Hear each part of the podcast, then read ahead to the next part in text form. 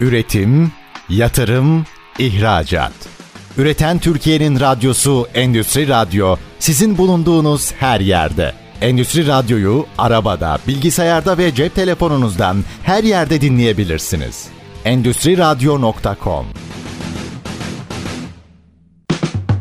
Çetin Ünsal'ın hazırlayıp sunduğu İşte Bunu Konuşalım programı başlıyor. İşte bunu konuşalımdan merhabalar. Türkiye'nin gerçek gündeminde birlikteyiz efendim. Bugün gıda diyeceğim ama sadece galiba tanımlamak için eksik kalıyor. Tarımı da işin içine koyuyorsunuz, inovasyonu işin içine koyuyorsunuz, sürdürülebilirliği koyuyorsunuz. O kadar geniş bir yelpaze ki. Biz ama bugün özellikle hani gıdada arz güvenliği ve üretim ilişkisini konuşacağız. Çünkü son dönemlerde jeopolitik gelişmelerle birlikte en çok konsantre olunan alanlardan biri. Biraz hani Türkiye'de ne durumdayız, ne yapabiliriz? Bütün bunları mercek altına alacağız ama biraz geniş bir perspektiften kıymetli bir konuğumuz var. Mutfak Ürünleri ve Margarin Sanayicileri Derneği Başkanı Gıda Mühendisi Ebru Akta. Bugün işte bunu konuşalım konuşalımın konu. Sayın Aktağ yayınımıza hoş geldiniz. Hoş bulduk Çetin Bey teşekkürler. Şimdi ben size ne üretiyoruz ne satıyoruz falan desem bir anlamı yok. Şuradan başlamak istiyorum. Bunların hepsini kendi içinde konuşuruz. O kadar enteresan bir ezber bozulan dönemden geçiyoruz ki. Daha önce sizler bunları hep anlatıyordunuz. Fakat pandemi işte sürdürülebilirlik Hmm, bakalım gıdada böyle algılamamız lazım. İşte işin enerjisinden niteliğine kadar, gıdanın niteliğine kadar birçok alanda bütün ezberlerin bozulduğu bir fotoğrafla karşı karşıyayız. Belki ilk önce bu fotoğraf bize ne anlatıyor? Buradan başlayalım. Bizim bütün ezberlerimizin bozulması gerekiyor. Neyi bozacağız? Ezberlerimizin bozulup tekrar bazı şeyleri yeniden tanımlamamız lazım. Geçtiğimiz günlerde biliyorsunuz çok 27 Mısır'da Şarm Şeyh'te yapıldı. Bunun da çıktıları zaten bazı şeyleri işaret ediyor. Biz de anlatıyorduk, biz de eksik anlatıyorduk. Ama şu anda iklim krizi, gıda krizi bunlar net bir şekilde karşımızda ve eskiden aslında bazı insanlar bunların komple teorisi olduğunu anlatıyorlardı. Hı hı. E, dolayısıyla şu anda işte gıdayı üretelim, nasıl üretelim, işte hangi üretimi arttıralım, toplulaştırma falandan çok daha büyük şeyler konuşmak durumundayız. Bir kere küresel adımlar atılması gerekiyor ve bir yandan da bireysel adımlar atılması gerekiyor. Bir dakika durun. Şimdi o kadar önemli bir ifade ki hani biz Türk tarımını güçlendirelim o zaten bence tartışmasız ama bakarken küresel bakmamız lazım diyorsunuz. Orayı bir lokma açın. E şimdi bu seneye nasıl başladık? Zaten post pandemi, pandeminin devam eden etkiyle beraber bir sürü şey yaşıyorduk. Bir yandan işte doğalgaz kesintileri, elektrik kesintileri bunlar gıda sanayine uygulanacak mı? Bunların verdiği riskler varken ondan sonra Rusya-Ukrayna savaşı ortaya çıktı. Ve bu net tabloyu aslında daha net bir şekilde ortaya koydu. Küresel adımlardan kastım bu. Hı hı. Ne oldu? Bütün dünyada ayçiçek yağı ile ilgili sorunlar yaşandı, buğday ile ilgili sorunlar yaşandı ve bu sadece Türkiye'yi etkilemedi. Gitti palm yağını etkiledi, soyayı etkiledi. Güney Amerika'daki kıtlık dolayısıyla soya yağı azalıyordu. İşte Hindistan yağ almak istedi. Endonezya gitti palm yağının ihracatını engelledi vesaire derken bu işler çok grift. Bütün arz talep dengesini alt üst etti Tabii aslında. ki yani burada tek bir ürün kategorisini konuşmak da mümkün değil. Tek bir ülkeyi konuşmak da mümkün değil artık. Ve Türkiye kendine yeten bir ülke vesaire bu, bu da artık hani çok geçerli bir argüman değil görüyoruz. Mesela bitkisel yağ tüketimine baktığımız zaman biz ihtiyacımızın dörtte üçünü ithal etmek durumundayız. Evet elbette biz üretimimizi arttırmak üzere yapılması gerekenlere bakalım ama öte yandan da bu gerçekle karşılaşıp buna yönelik adımlar da atmamız lazım. Ve bu iş artık sadece üretim arttıralım falan değil. İklim krizi dediğimiz şey dediğim gibi hem çok geniş çerçeveden bakılması gereken ve bütün dünyanın işin içine katılması gereken bir konu ve de biraz da insanlık sorunu aslında. Hı hı.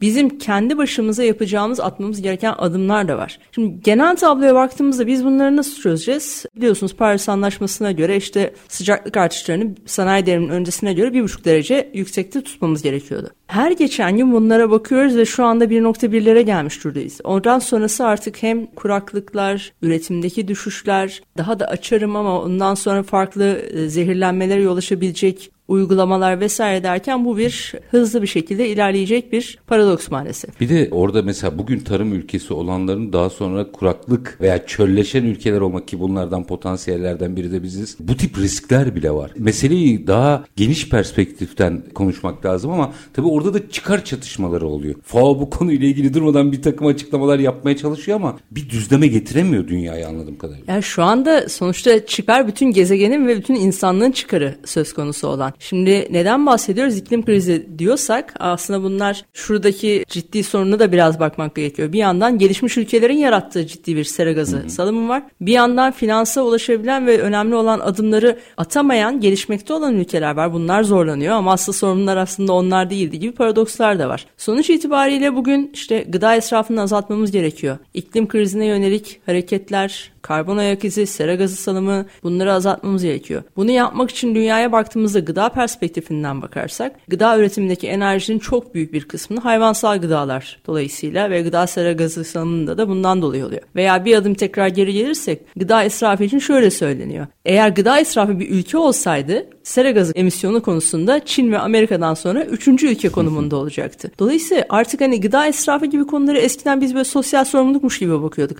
Öyle değil. Yani bugün dünyada bir yandan en son açıklanan raporda mesela 345 milyon insan gıda güvencesine sahip değil. Yani yeterli, besleyici, uygun şekilde ekonomik olarak ulaşılabilir gıdaya ulaşamıyor. E öte yandan da çok korkunç bir gıda israfı söz konusu. Ha Türkiye'de bu arada 116 ülke arasında 46. Dolayısıyla ortalardayız. Hiç de iyi bir konumda değiliz. Çok ciddi şekilde gıda israfı var. Hem iklime etkileri hem insanların aç olan insanları da düşündüğümüz zaman bu da dengede tutulması gereken bir şey. Bir yandan dünyada 2 milyar yakın obez insan var. Bir yandan da 1 milyona yakın 8 milyon üzerinde aç insan var. Ve ortada bir de gıda krizi var. Şimdi son raporlara baktığımız zaman deniyor ki 2050'ye kadar biz insanları besleyebilmek için şu andaki üretimin %50'sini daha fazla üretmek zorundayız. Hı hı. Bu gerçekçi bir yaklaşım değil. Aslında yine geri döndüğümüzde Birleşmiş Milletler'in yaptığı açıklamalarda şu var. Bugün için üretilen gıda toplamda bütün dünyayı beslemeye aslında yetecek düzeyde. Sadece ulaşılabilirlikte hem ekonomik olarak hem fiziksel olarak ulaşılabilirlikte problem var. Adalet veya adil olma problemi var. Evet ama önümüzdeki yılların gıda krizi ulaşılabilirlikten de öte gıda yoksunluğundan kaynaklanabilir. Artık o saatten sonra da yapacak çok fazla şey yok. O yüzden dediğim gibi gıda israfının önlenmesi çok önemli. Bitkisel bazlı gıdanın bitkisel bazlı beslenmeye önem vermek çok önemli. Yeni protein kaynaklarının bulunması önemli ve tabii ki kendi tarım alanlarımızda daha verimli üretim yapmak, daha az arazide daha verimli üretim yapmak ve bunları genişletmek çok önemli. Aslında belki birazdan açarız ama orada teknolojinin getirdiği çok büyük avantajlar var. Onu birazdan açarız. Fakat burada bir noktayı belki konuşmak lazım. Şimdi fotoğraf bu kadar keskinleşirken bizim ders çalışmamız gereken bir alan var. Şimdi biz çölde yaşıyor olsaydık bekleyeceğiz. İşte nasıl olursa ona uyum sağlayacağız. Şimdi bizim tarım topraklarımız var. Biz doğru bir kurgu yaparsak tarım topraklarımızda bir üretici olarak bütün bu süreçte etkili ülkelerden biri olabiliriz ya da bekleriz. Şimdi onu doğru kurgulamak lazım. Biraz bunu açalım. Çok güzel yeri işaret ettiniz. Şimdi bu zamana kadar söylediklerim böyle biraz yani e, felaket tellallı gibiydi ama aslında çanların çaldığını işaret etmek için bunu söylüyorum. Hı. Öte yandan her kriz bazıları için fırsattır ve bu aslında Türkiye için ciddi bir fırsat olabilir. Çünkü biz dediğiniz gibi hem bulunduğumuz coğrafya dolayısıyla hem hala ekilebilir topraklarımızın oldukça da fazla olması dolayısıyla çok şanslı ülkelerden biriyiz. Doğru tarım politikalarıyla, doğru teşviklerle, üreticilerin eğitilmesiyle, doğru bir sistemin kurulmasıyla diyeyim aslında. Yani bu çok geniş bir sistem aslında. Ama yapılmaz ve çok karmaşık bir sistem de Ama değil. Ama yama değil. Hayır. Baştan sona yeniden kurgulanması Tabii gerekiyor. ki. Yani gerekiyorsa var olan bazı çeşitlerin sökülüp değiştirilmesi dahil olmak üzere ve ekilmemiş toprakların doğru bir planlamayla daha ölçek ekonomisine uygun şekilde mümkünse dediğiniz gibi teknolojiden faydalanarak ekilmesi, biçilmesi ve stratejik ürünlere eğer o toprakta üretimi daha güçlüyse daha fazla teşvik verilmesiyle hı hı. bir planlama yapılması gerekiyor ve Türkiye bu konuda şanslı ülkelerden biri. Evet bir yandan Akdeniz havzasında bulunması dolayısıyla iklim krizinden de en çok etkilenecek ülkeler arasında da yer alıyor ama şu andaki var olan yapıda biz üretici ülkeler arasında daha da yükselme şansına sahibiz. Bir de raporlara şöyle bir baktığımızda mesela dünyada biraz daha yukarı doğru kuraklık geldiğinde Türkiye Cumhuriyetlerin mesela çok ciddi bir tarım alanı hatta kutupların erimesiyle birlikte orada yeni yeni tarım alanları gibi alternatifler. Aslında bugünden o pozisyonları almamız gerekiyor bizim. E, baktığımızda nüfus alanımız olarak da şanslıyız. Doğru işleri yaparsak aslında bir şeyler olabilir. Orada stratejiyle ilgili bir şey sormak istiyorum. Bugün Tarım ve Orman Bakanı Vahit Kirişçi'nin bir açıklaması var. Mesela sözleşmeli üretimi zorunlu kılacağız ifadesi var. Cümleyi bir açayım tam. Diyor ki burada herhangi bir şekilde ne arz açığı ne de arz fazlası olsun. Dolayısıyla sözleşmeli üretimi gerekirse stratejik ürünlerde zorunlu hale getireceğiz. Bu bir çözüm müdür mesela? Sözleşmeli üretimin arttırılması tabii ki önemli bir konu. Yani buna yönelik doğru planlamaların ve doğru altyapının temelini oluşturulduğu sürece evet sözleşmeli üretim büyük ölçüde kazan kazan. Ama her halükarda yapılabilir mi? Her sektör için yapılabilir mi? Hayır. Çünkü bir üretimden çıkan ürünlerin bir kısmı ihracatlık oluyor, bir kısmı işte pazarlık oluyor, bir kısmı işte işleme teknolojisine gidiyor. Böyle baktığınız zaman o üretimin aslına bakarsanız tabii ki topraktan iklime kadar bir sürü şeyle ilgili olduğu için de bunu sözleşmeli olarak yapmak bazı durumlarda çok da mümkün olamayabiliyor. Veya hukuksal olarak aslına bakarsanız bunlarda üreticinin bazı zamanda üreticilerken çiftçinin bazı zamanda üretici yani çiftçiden alıp da bir şeyler üreten sanayicinin haklarını koruyacak altyapı eksiklikleri dolayısıyla da bunlar bazen olmuyor. Ama bazı sektörlerde bu çok başarılı olarak mesela dondurulmuş meyve sebze gibi ürünler kısmında veya çay sektöründe tabii büyük firmalardan bahsediyorum. Sözleşmeli üretim daha çok yapılan bir şeydir. Tabii bunun önünün açılması önemli. Tek başına yeterli mi değil? Tabii ki değil. Hı hı. Çünkü şu anda bizim yeterli üretimimiz yok zaten. Bizim boş olan bir sürü arazilerimiz var. Belçika büyüklüğünde. Maalesef ve çok önceden konuştuğumuz işte herhalde bir 12 sene oldu bir havza modelini konuşuyorduk. Hı hı. Onun doğru bir şekilde tekrar yeniden yapılandırılmasıyla hayata geçirilmesini ben çok önemsiyorum. İlk başından beri çok doğru bulduğum bir yapıydı. Çünkü baktığınız zaman şu anda bir sürü meyve sebze, üretimin neredeyse çoğuna teşvik veriliyor. Ha, bu teşviklerin bir kısmı alınıyor ama ekim yapılmayabiliyor kontroller eksikliği dolayısıyla. Bir kısmı ben X arazisinde örneğin elma üretimi yapıyorum ama yeterince verimli değil. Ben orada yine örnek veriyorum işte nar üretimi yapsam çok daha fazla verimli o olacakken. ısrar ediyorum. Evet veya ülkenin stratejik ürünü o değil. Mesela ayçiçek çok önemli yani bitkisel yağlar üzerinde ciddi bir sorunumuz var üretim sıklığı bakımından. Dolayısıyla hangi havzada en iyi verim verecek hangi ürün olacak ve bunların bir yandan da birleştirilmesiyle onlara te- sadece teşvik verilmesi veya onlara daha öncelikli teşvik verilmesiyle bu havzalar oluşabilir. Böylelikle Türkiye'nin bir tarım haritası da ortaya çıkabilir.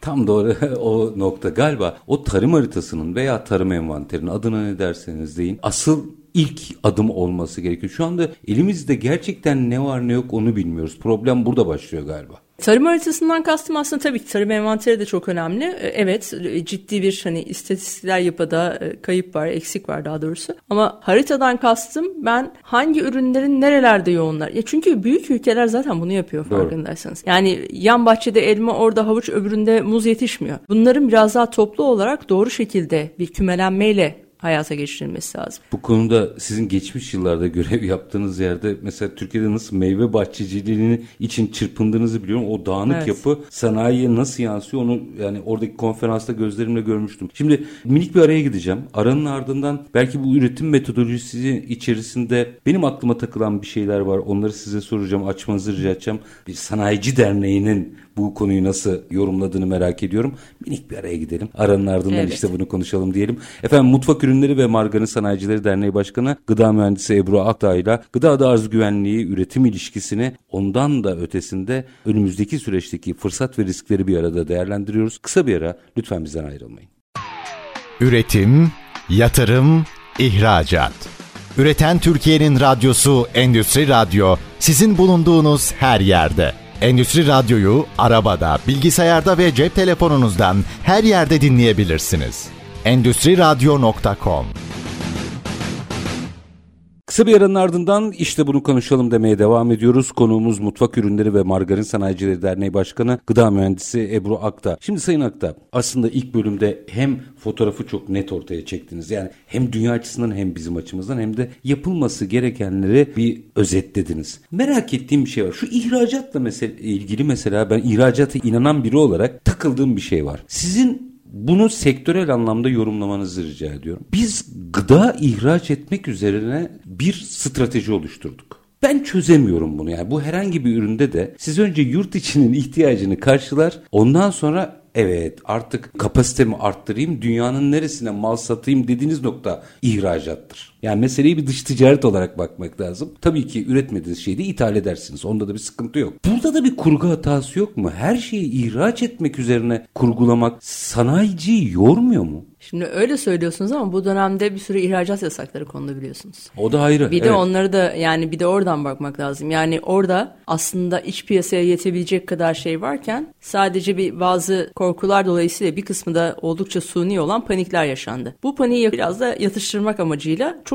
geniş bir ürün gamına ihracat yasağı kondu. Şimdi bu da aslında sanayici bakımından ve işlerin devamı bakımından oldukça tehlikeli. Biliyorum farklı bir açıdan bakıyorum. Ee, Önce onları Yok, anlatmak e, istiyorum ben ama. şu açıdan katılıyorum. Yani daha doğrusu ne gerekçeyle ve kendi içinde de haklı gerekçelerle o yasakların konduğunu biliyorum ama birdenbire fren yaptıramazsınız o fabrikaya. Alt üst olur her şey. Tabii çünkü sonuçta şimdi ihracat olmadan da bir sanayicinin doğru bir şekilde hayatta kalması ve bunları geliştirmesi, ülkeyi de geliştirmek mümkün değil bir kere. Tabii ki katma değerli mümkünse ihracattan konuşuyorum. Elbette ki öncelikle ülkemizin koşullarını ve ihtiyaçlarını karşılamak suretiyle. Buna zaten hiç kimse farklı biçimde bakmaz. Ama bir anda önüne ket vurulması demek, şimdi Türkiye'deki bir oyuncunun uluslararası platformda kendine yer edinmesi de çok kolay bir iş değil. Hiçbir ülke için kolay değil tabii ki. Yapılan kontratlar var. Belli yapılmış anlaşmalar var. Siz bunlara yanıt veremediğiniz takdirde bir anda rollerinizi de kaybedebilirsiniz. O platformdan silinme yoluna da gidebilirsiniz. Bunlar da çok tehlikeli işler. Tabii ki bu tüm kararların bir takım haklı gerekçeleri var sizin de işaret ettiğiniz gibi. Yani bu yanlıştır bu doğrudur diye kesin çizgiler çizmiyorum ama Öyle bir bunların da çünkü. yani evet bir de her şey çok hızlı değişiyor.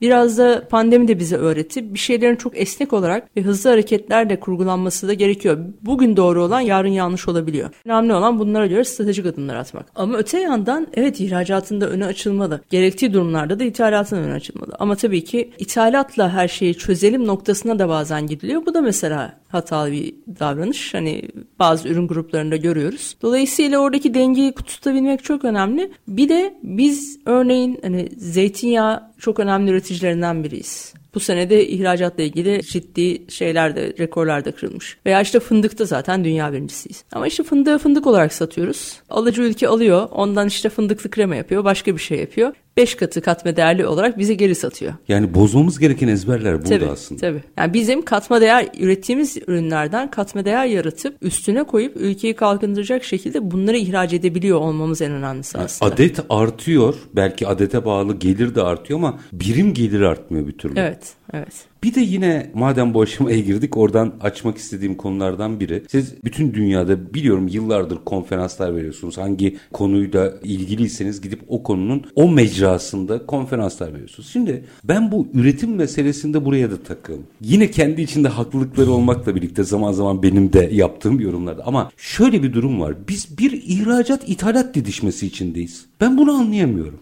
Çünkü günün sonunda didişmek yerine işbirliği yapsak yani ben güçlü bir üreticiysem niye kimseyle didişeyim ki? İşbirliği yapsam birlikte know-how geliştirebiliriz, katma değer geliştirebiliriz. Meseleyi buraya ne zaman çevirebileceğiz? Şimdi bu bir puzzle gibi aslına bakarsanız. Çok doğru söylüyorsunuz. Yani bir yerlerden ithalat yapacağız. Onlar da bizim kazancımız olacak. Çünkü yani örneğin işte palmiye. Burada üretemiyorsunuz ki. Bütün dünya zaten hani basit. iki tane ülkeden Çıkıyor. toplu olarak bunu alıyor ve bütün dünyada almak durumunda. Onlar da ayrı konular. Dolayısıyla bazılarını ithal edeceğiz, bazılarını ihraç edeceğiz ve ihracatta biz gerçekten katma değer yaratabildiğimiz, gerçekten güçlü olabileceğimiz ürünleri seçip bunlara biraz enerji ve zaman ayırmak gerekiyor. Dediğiniz gibi stratejik ürünlerimiz nedir? Bir kere bunlar belirli olması lazım ve bunlara yönelik yatırımların yapılması gerekiyor. Bu esnada aslında üretebiliyoruz ama o kadar da önemli değil. Tam onu da ithal edelim.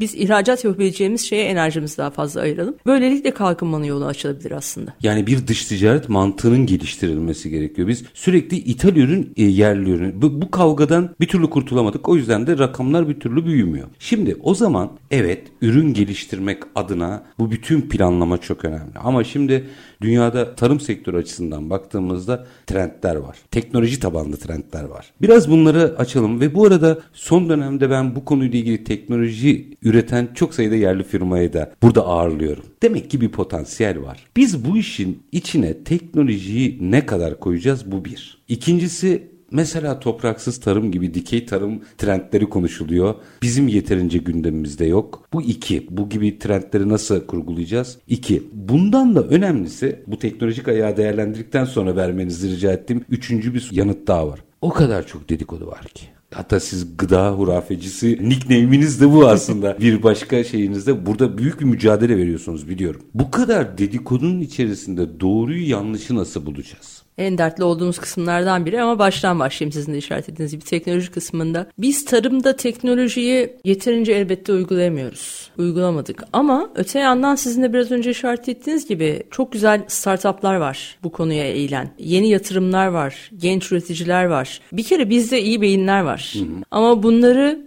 finanse edebilecek partnerlerle buluşacak altyapı biraz hala yeterince oturmuş değil bence. Yani niye İsrail'de olduğu gibi bir startup dünyası, başarılı startupların hikayelerinin yazıldığı bir şey coğrafyada olmayalım ki yani bizde bu potansiyel var dediğiniz gibi. Tarım teknolojilerinde de bunları işaret eden bazı ufak tefek yatırımlar işte genç beyinler var zaten. Ama çoğu bizim tabii Türkiye'de hep geçimlik çiftlik yapıldığı için daha çok gerçek üretici sanayiciden ziyade tabii ki başımızın tacı ama çiftçiler ve bölünmüş arazilerde ve de biraz da isteksizce yapılan üretimler söz konusu aslına bakarsanız. Var olan o tarlaların işte yıllar boyunca birçok traktör kullanıldı. İşte bunların ne kadar yanlış olduğu ortaya çıktı vesaire. Burada artık yeni meyve toplamadan işte farklı hasat tekniklerine kadar kullanabilecek teknolojiler var veya bunları hani toprak su iklim analizini yaparak işte doğru zamanda işte ilaçlaması vesaire bunların hepsinden faydalanmak gerektiği bir dönemdeyiz zaten. Umarım oraya doğru daha fazla yöneleceğiz. Zaten bu işi doğru düzgün yapan tarımsal ülkeler de özellikle Avrupa'da, Amerika'da gördüğümüz zaman bunlardan net bir şekilde faydalanan ülkeler. Biz hala vişneyi elle topluyoruz mesela. İşte Polonya çok daha zaman önce işte mekanik toplamaya geçti ve hani işçilik maliyetleri harcanan zaman da korkunçtur yani o tarz Bir de zarar da veriyoruz. Ben bir zeytin hasatına gitmiştim. Geleneksel olarak vurarak toplanan evet. bir de makineyle toplanan bir nokta vardı. Makineyle toplananlar her sene hasat alırken vurarak toplayanların bir sene hasat alıp bir sene ya bu tip detayları da kaçırıyoruz. Yani kaçırmamalıyız tabii ki. Hani bunun da farkındayızdır muhtemelen ama bunlar hem yatırım istiyor hem bilinç istiyor hem de bir toplu olarak hareket gerektiriyor. Tabii oralara gelmek için biraz daha zamanımız var gibi ama bunların da hepsi teşviklerle işte eğitimlerle halledebilecek şeyler. Öte yandan sonuçta bizde çok büyük gıda üreticileri var ve bunlar zaten çiftçilerle üreticilerle yaptıkları işbirliklerinde hep bunları biraz daha teşvik edebilecek işte eğitimler, çoğu zaman finansman yatırımları bunları da yapıyorlar. Dolayısıyla o alanda ilerlemeye çok ihtiyaç var. Gıda ve tarım alanında böyle sanki teknoloji denince bazı kesimlerde de korkular oluşuyor. Biraz duygusal bir alanımız galiba. Mesela biraz önce dikey tarım dediniz. Fikren buna karşı olan insanlarla da karşılaşıyorum ben. Hayır topraklı olması gerekiyor gibi. Ya ama dünyanın gittiği yönler belli. Dolayısıyla hepsine bir adım atmak gerekiyor. Ya İsrail tarım ihracatçısı Evet. toprağına bakın, yani. bizim toprağımıza ve nüfusumuza bakın maalesef. Yani topraksız tarımla yapıyorlar bu işleri. Bu tip modelleri konuşurken çok fazla muhafazakar davranıyoruz. Evet. Halbuki bir yandan teknoloji girsin istiyoruz. Bir taraftan da dahil olmayalım, geleneği bozmayalım istiyoruz. O dengeyi nerede yakalayacağız? Anladığımız zaman yakalayacağız dengeyi bence. Zaten orada yakalanmayacak bir denge yok ama insanlar anlamadıkları, bilmedikleri şeylerden korkarlar biliyorsunuz. Hı hı. Dolayısıyla böyle gıda gibi bir konuda da eyvah gıdama dokundular vesaire işte bu dedikoların da çoğu biraz da ondan kaynaklanır aslına bakarsanız. Biz birçok Avrupa hatta Batı Avrupa ülkesiyle karşılaştırdığınızda en yeni cep telefonlarını kullanan nüfusa sahibiz aslına bakarsanız. Hani gidin oturun Avrupa'da bir masaya bir kendi telefonunuza bakın. Bir de yanınızda diğer yöneticilerin Halbuki telefonlarını. Halbuki cep telefonundan tarla yönetilebiliyor gibi. Evet tabii ki. Ama yani çok eski modeller hala aynı şeyi kullanmaya gayet doğal bir şekilde devam ediyorlar. Biz illa en yenisine, en teknolojik olana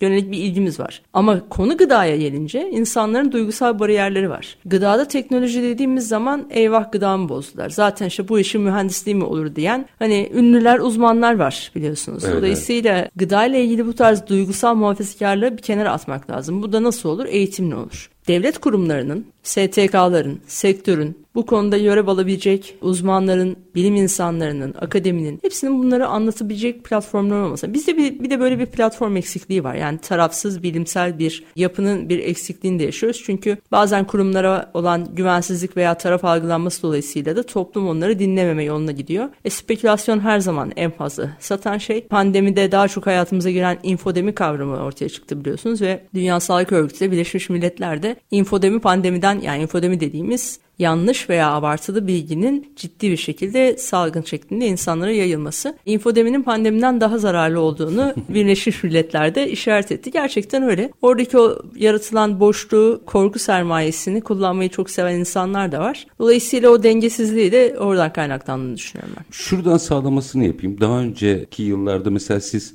meyve suyu ile ilgili bir şeyi anlatıyordunuz. Hani şu içinde katkı maddesi var meselesi var. Yüz kere şeyi anlattığınızı ben hatırlıyorum. Ya benim programlarda da başka programlarda ya bu bir ambalajlama teknolojisi. Şimdi bunu sizle tartışacak insanın onun teknolojisini biliyor olması lazım. Fakat ısrarla mesela ambalajlama teknolojisi dediğiniz halde yıllardır mesela şöyle bir mesele var. Bunlar rafta duruyorsa kesin içinde kimyasal var.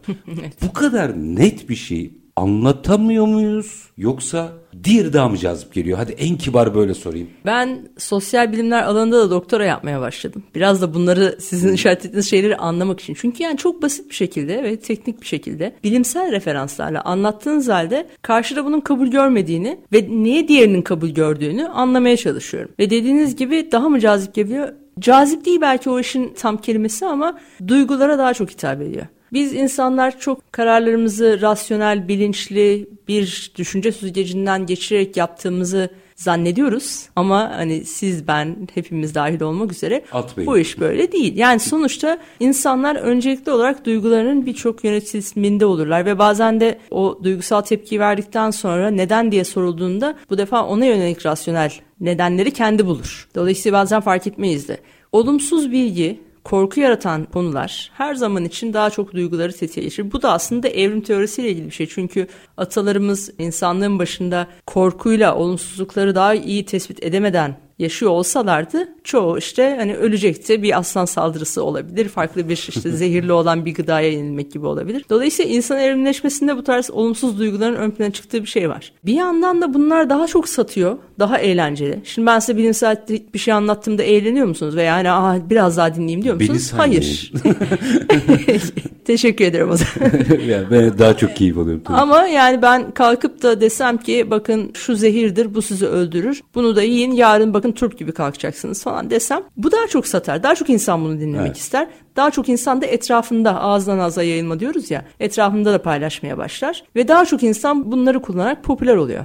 Peki bu da bir mü- mücadele alanı daha doğrusu. Şimdi minik bir araya gideceğim. Aranın ardından şu gıda hurafeleri meselesini bir açalım. Çünkü siz bunu her platformda anlattığınız gibi sistematik olarak bazı televizyon programlarında da çıkıp neredeyse hani her hafta anlatır hale geldiniz. Bu hurafeleri neler olduğunu böyle minik örneklerle açalım istiyorum. Çünkü günün sonunda şuna ben çok şahit oldum. Şu yenmeyin, yemeyin deniliyor. Koskoca bir sektörün kaderiyle oynanıyor. Tabii. Ve sonra o bilgi hatalı çıkıyor.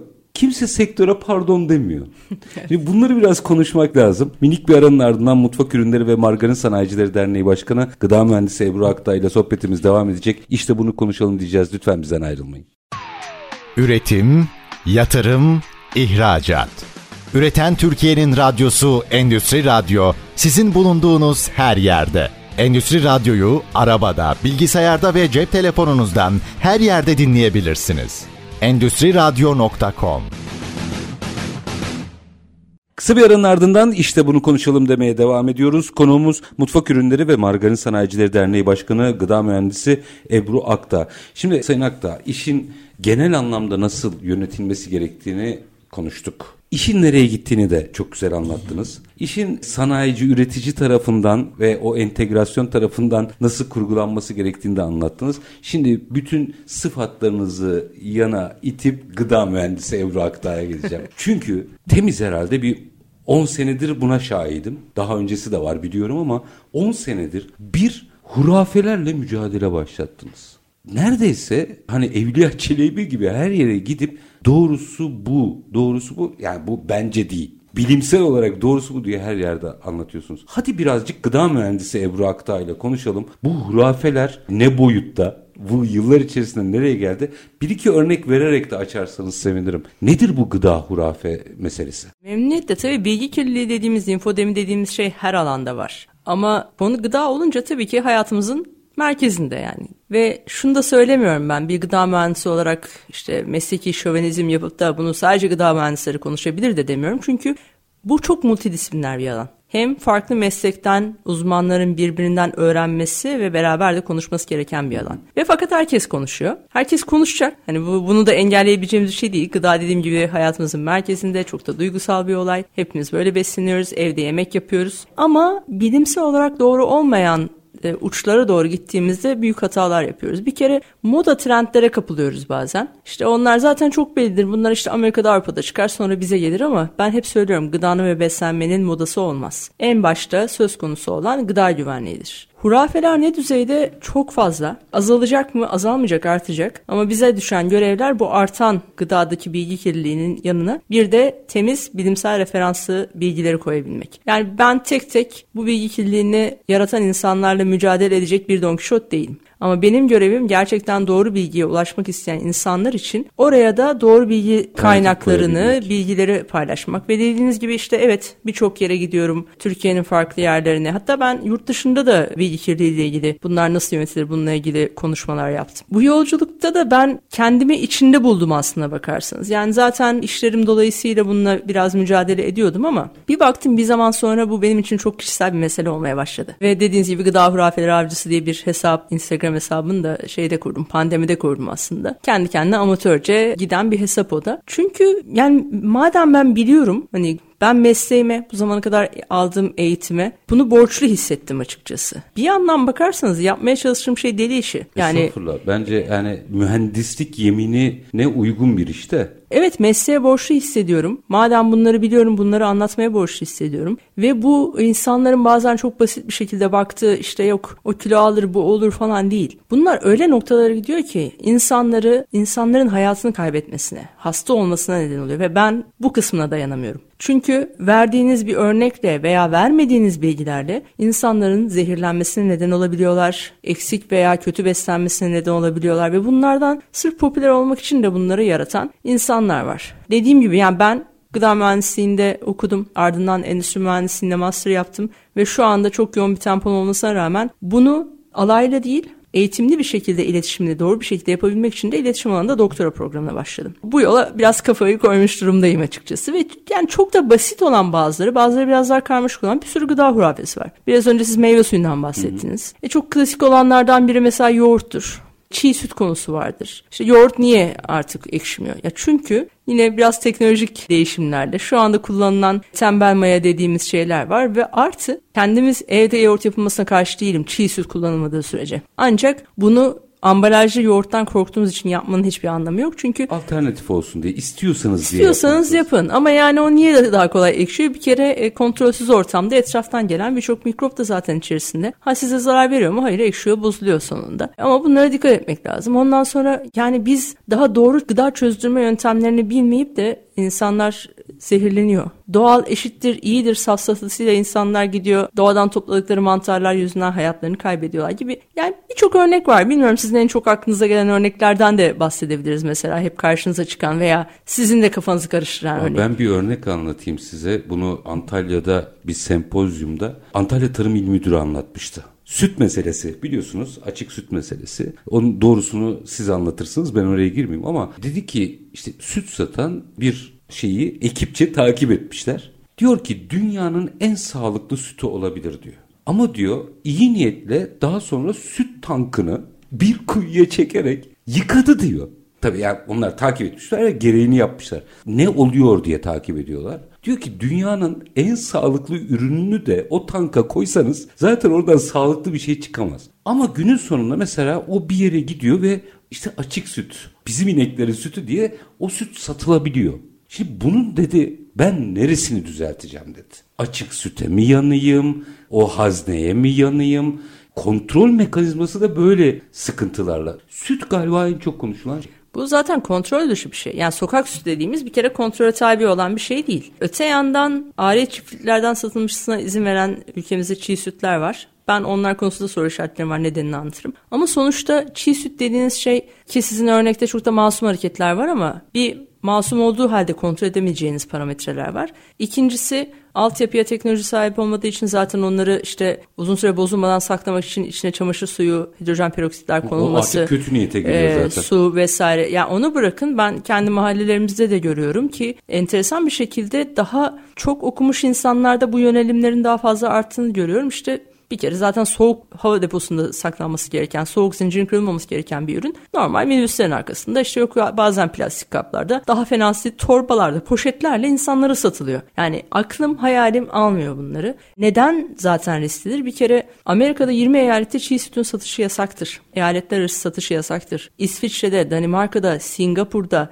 Finlandiya'da çiğ süt satışı yasaktır. Niye? Çünkü onu kontrol edemezsiniz. Hayvanların memesinde bir sürü bakteri var ki Türkiye'deki mikrobiyolojik yük daha da fazla. Siz her sağdığınız sütü analiz edip analizden sonra da tüketiciye ulaşana kadar bütün koşulları sağlamanız durumunda ancak bu olabilir. Böyle bir şey de mümkün değil zaten. Dolayısıyla çiğ süt Türkiye'de satılan hani izinli olan kısmında tereddütüm ne? Birincisi soğuk zincirin yol üzerinde kırılıp kırılmadığından şüpheliyim. Çünkü frigofilik dediğimiz işte o taşıma kamyonları, soğuk taşıma kamyonları çok da yeterli düzeyde değil. İkincisi kendi gözümle gördüğüm bir yerel markete gayet de büyük bir yerel markete girdiğimde hani marketin orta noktasında böyle üçgen şeklinde üst üste dizilmiş işte promosyon şeklinde çiğ süt satılıyordu. Ya bunun buzdolabında olması lazım. Yani dahası var mı? Dolayısıyla Bunlar çok riskli şeyler. Enteresan bir şekilde bu bakın bu da en çok tepki gördüğüm konulardan biridir. Anlatırım. Bana öyle saldırılar gelir ki yani. Bazen işte teknik insanlar dahil olmak üzere. Ya ben çiğ süt de satmıyorum. İşte ambalajlı süt de satmıyorum. Konunun benimle alakası yok. yani tek derdim insanların sağlıklı olması ve sağlığını riske atmaması. Bir şey daha var. Yine bu test kuruluşlarından biri. Hani bizim otoyollarında giderken aa bizim köylünün malı falan diye aldıklarımızın organik var ya organik meselesi. Bir test yapıyorlar rastgele topluyorlar. Yüzde yetmişi mi ne sağlıksız çıkıyor. Ben size başka bir örnek vereyim. Bizim bir hocamız Ege Üniversitesi'nden. Hani bir de genelde o taraflarda çok olur ya. Ha bu arada bu güdüyü o kadar iyi anlıyorum ki ben de oradan arabayla geçerken durup almak istiyorum. Ya yani o, onu anlıyorum. Ama bir hocamız oradan bir sürü zeytinyağı numunesi aldırmış. İşte plastik kaplarda. Hani plastik kapta duruyor. O kabın içinde daha önce ne vardı? Güneşe maruz kalıyor. Bunları bile girmiyorum. Hiçbiri yüzde yüz zeytinyağı çıkmıyor. Hiçbiri. Yüzde sıfır. Başka bir hocamız Yeditepe Üniversitesi'nden bunlar test çalışmaları. O da mesela aktarlardan papatya çayı örnekleri toplatıyor. Bir de kekik toplatıyor. Papatya çaylarının çeşitleri doğru değil. Burada aç parantez. Aktarlar tamam işini doğru yapanlara saygı duyuyorum ama dışarıda, pazarda bitkileri, bitki karışımlarını satın almak çok riskli. İşin doğru yapanlar da genellikle kuşaklar boyu devam edenler oluyor. Evet. Yine de oralarda şimdi ne kadar saklanmış. Şimdi çuvallarda duruyor. Biz de dokunmatik bir milletiz. Yani ekmek bile çıtır mı diye şöyle tabii, bir tabii. sıkıyoruz falan. Şimdi el sıkışmadığımız bir dönemde o çayı kaç kişi elledi? Yanından geçerken hapşurdu mu? Daha önceye dönelim. Toplandığı alanda toprak altı suyu analiz edildi mi? İşte etraftan egzoz geliyor mu? Bunları geçtim papatyaya geri döneceğim.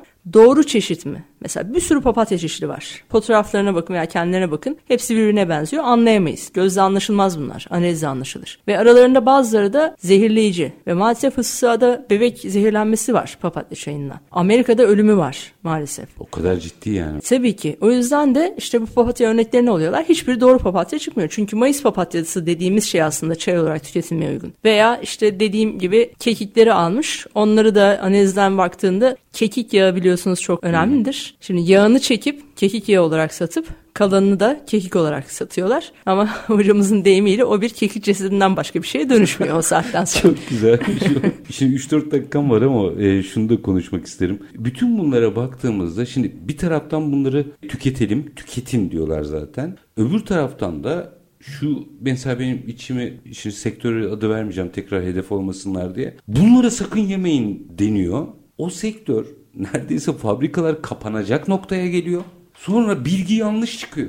Şimdi bunun niye bir müeyyidesi yok? Şimdi bilgi değil o. Bir kere doğru bilgi değil, bilimsel referanslı bilgi değil. Öncelikle onu işaret etmek lazım. Ama bizde maalesef mesela Amerika'da FDA var. Bu tarz yapılan açıklamalarla ilgili ki hani bizde olan bir profesörün de çok ciddi orada cezalar yedi mesela. Bu tarz yaptırımları var. Biz de bu yaptırımı uygulayacak veya buna karşı açıklamalar yapacak. Bilimsel otorite de yok, bir yapı da yok. Son zamanlarda işte çıkan e, biraz da tartışılan bir yasa var ama o ne kadar bu işlere çözüm olabilecek onu da göreceğiz. Bir kere şunu yeme bunu ye meselesine de bir hemen parantez açayım onu da söylemek istiyorum. Çünkü iş her zaman dozdur. Fazla su tüketirseniz ölürsünüz. Şaka değil. Yani bunun Amerika'da Doğru. su içme yarışması yapıldı. 2007 yılında 27 yaşındaki genç kadın fazla su tükettiği için hayatını kaybetti maalesef. İş her zaman da olsun. Mesela kuru yemişler, badem, ceviz ne kadar faydalı değil mi? Yani tüketmemiz lazım veya meyve sebzeler. Ama çok fazla mesela badem, ceviz tüketirseniz fazla yağ alırsınız. Çok fazla meyve tüketirseniz fazla şeker alırsınız. Öte yandan gidin yiyin diye söylemiyorum ama yani canınız istedi işte bir tane kurabiye yediniz, bir bisküvi yediniz, bir çikolata yediniz. Bu da sizi öldürmez veya hasta etmez. İş her zaman denge meselesi ve çeşitlilik meselesi işin sonunda. Artı bunu tabii ki dengeli bir hayat stiliyle de birleştirecek şekilde. Kategorik olarak suçlamalar her zaman için yanlış. Ve hani safsatalarla ilgili bilimsel bakış açısına baktığınız zaman şunları uyarır. Birisi kişisel anekdot ben yaptım oldu diye anlatıyor mu? Şüphe duy.